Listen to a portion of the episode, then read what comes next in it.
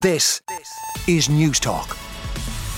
I'm going to start with the Irish Times and its headline Dublin local authorities buy 13 out of 460 homes with tenants. Just 13 homes out of 460 offered to Dublin local authorities by landlords exiting the market were bought in recent months under the tenant in situ scheme, figures obtained by the Irish Times show. Under the scheme restored by Minister for Housing Darragh O'Brien last April, councils are empowered to buy homes offered by landlords who are selling up and where their tenants uh, is in receipt of the housing assistance payment or the rental accommodation scheme. And since Monday's announcement that the eviction ban would not be extended, the tenant in situ scheme has been cited by both Taoiseach Leo Varadkar and Mr O'Brien as a key mechanism to protect the poorest households from homelessness in the event of termination notices. They say 1,500 homes will be bought under it uh, this year. An interesting poll on the, uh, or study rather, on the front of the Irish Times DUP voters value power sharing more than scrapping protocol.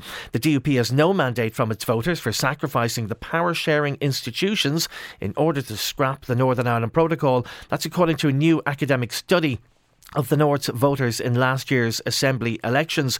The findings of the detail survey suggest that Protestant voters are opposed to scrapping the Northern Ireland Protocol if it means the end of the power sharing institutions. Among 2022 Assembly election voters of the DUP, TUV, and UUP, there was no firm consensus in opposition to the protocol and power sharing. The study's authors write uh, these parties, therefore, do not have a strong mandate from their voters to adopt a hardline anti protocol protocol, anti power sharing position. Well, I think if you're elected on an anti protocol platform, that suggests you have support. But anyway, it's an interesting study and an analysis of the uh, votes and views of uh, Protestant voters in the North, uh, given what, and we're waiting for that decision from the DUP on whether they will support the Windsor framework, which now re- should replace the protocol. The Irish Examiner record 4,555 calves slaughtered. Uh, farmers have expressed surprise after coming under attack from Junior Agriculture Minister Pippa Hackett over the record slaughter of calves in recent days. Ms Hackett condemned the slaughter of thousands of young dairy calves, claiming it's damaging public perceptions of the sector. Uh, the Department of Agriculture has confirmed that a record 4,556 calves were slaughtered in the week ending Sunday, March 5th, and the number of category uh, calves which refers to bovines slaughtered from the day of birth until the day they are eight months old, have increased dramatically in recent years. Uh, also on the front page of the Examiner, uh, they focus on teachers and professionals being priced out of homes. A Limerick school teacher who will lose her home after the government's decision to lift the eviction ban this week. So the horrors of renting in Ireland mean that even professionals are now priced, priced out of the market. And that story uh, features in all the papers in terms of the, the housing market and the impact of the eviction ban. The Irish Independent, um, an interesting photograph of the winter uh, scenes gripping the country uh, on the front page there with a bus that uh, went off the road. It also, uh, its main story is high value investment fraud targets victims' life savings. So we had it in the news bulletin. An increasing number of retirees are being targeted in sophisticated scams where international fraudsters are seeking investments of upward of 20,000 euro. Irish banks have warned the fraudsters are targeting the over 55s with increasingly elaborate scams, claiming to be part of reputable investment firms and swindling people often out of their life savings. The Banking and Payments Federation of Ireland's Fraud Smart unit has warned customers about these scams, and that story leads the front of the Irish Independent.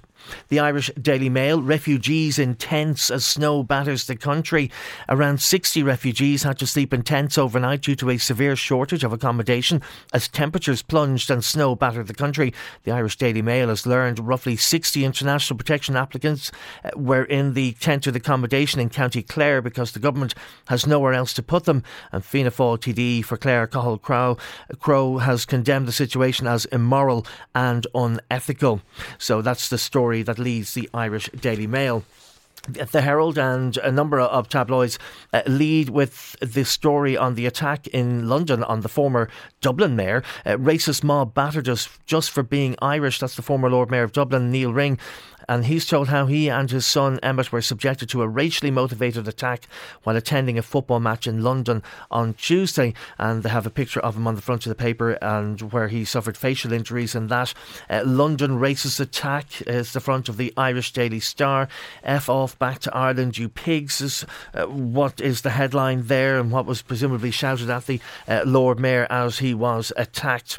The Irish Daily Mirror, well, its lead story is back to the housing crisis and an, another eviction story. A grandmother, my eviction hell. A grandmother has spoken of her fears of becoming homeless after the government's decision to lift the eviction ban. Uh, the distraught, uh, Paul, distraught Paula Byrne, who Hawes, has been told she must now move out of her two bedroom apartment by the end of the month, as she had lived in her home uh, in County Kildare for the past seven years with a young uh, relative. So that's the lead story on the front of the Irish Daily Mirror. And then the Irish Sun has a story about Gerry Ryan's partner says she spoke to the star from beyond the grave through a medium, and that's the lead story on the Irish Sun. Uh, inside the papers, there are a few stories that uh, caught the eye. Uh, inside the Examiner, student union president feared racist backlash to short film about her life. The president of the Irish Second Level Students Union said she feared a backlash after the airing of a film which highlighted uh, some of the racism she has experienced. Kathleen Faye Maniti from Donegal was born in the Philippines, moving to Ireland with her parents when she was four years old. The 19 year old was elected as head of the student led secondary school body last year and she took office in July. A powerful five minute film released this week charts Kathleen's journey to becoming ISSU president and how she overcame her fears of isolation and racism to win her seat. She spoke to the Irish Examiner and she said that she felt very vulnerable when the film opened at the conference centre on Wednesday, International Women's Day. She was speaking in the wake of a series of anti asylum protests uh, and that have taken place in several parts of the country in recent months as more than 80,000 refugees and asylum seekers have fled to Ireland. And she told the paper uh, she was scared when I first saw the film for the first time. It was showing vulnerability vulnerability. That is another side of me that people don't know much about. I remember I started crying. So an interesting um, take take there and a view from um, the president of the Irish Second Level Students Union. Page five of the uh, Herald, uh, dead people used in housing gripes. A senior housing official has accused residents' associations of misrepresenting the views of neighbours and even counting dead people to boost the size of their support. Well, Paul Hogan, chief planner at the Department of Housing, was defending proposed changes to the rules for taking legal challenges against planning decisions. He said, in his own experience in local authorities, it wasn't uncommon for people to misrepresent the views of certain residents. To speak on their behalf, when they wouldn't necessarily agree. He told an Oireachtas Housing Committee in other situations to speak on behalf of vacant houses where it was understood that could be another person who agreed with them, also deceased people, which caused great offence in some instances. RSV vaccines to protect infants and over 60s may be here by next winter. The first vaccines to protect infants and older adults from getting seriously ill from the potentially life threatening RSV could be available before the start of next winter. Uh, in, a, in a media briefing, Pfizer said that one of the vaccines will be administered to expectant mothers in the second to third trimester of pregnancy. And that story is on page 8 of the Irish Independent. In the next up is the Irish Times, and inside there, the senior SEAI official plays down the need for thousands of EV chargers. A senior official from the Sustainable Energy Authority of Ireland has played down the need for hundreds of thousands of public chargers for electric vehicles around the country. Declan Meally, the organisation's Director of Transport, told the Dáil's Public Account Committee that 80% of charging will take place at home. He said public chargers are needed for just a splash for a couple of minutes to allow people to get home, uh, where they will do most of the charging while they sleep. Another story now in the front of the, uh, rather inside uh, the Irish Times. It's on page five. Uh, UK amends visa waiver plans for non Irish EU citizens crossing the border. So this was a controversial measure that was being introduced, and the UK government has dropped plans to require non-Irish EU citizens living in the Republic to apply for a US-style visa waiver scheme when crossing the border. And finally, just uh, a quick note: John Downing writes in the Irish Independent, testing the temperature of those colour-coded weather warnings. The yellow wind warning, stop that sniggering down at the back. He said was my first cue to begin doubting the value of this carry-on. For yellow wind, read windy day, an experience not unheard of in these climes.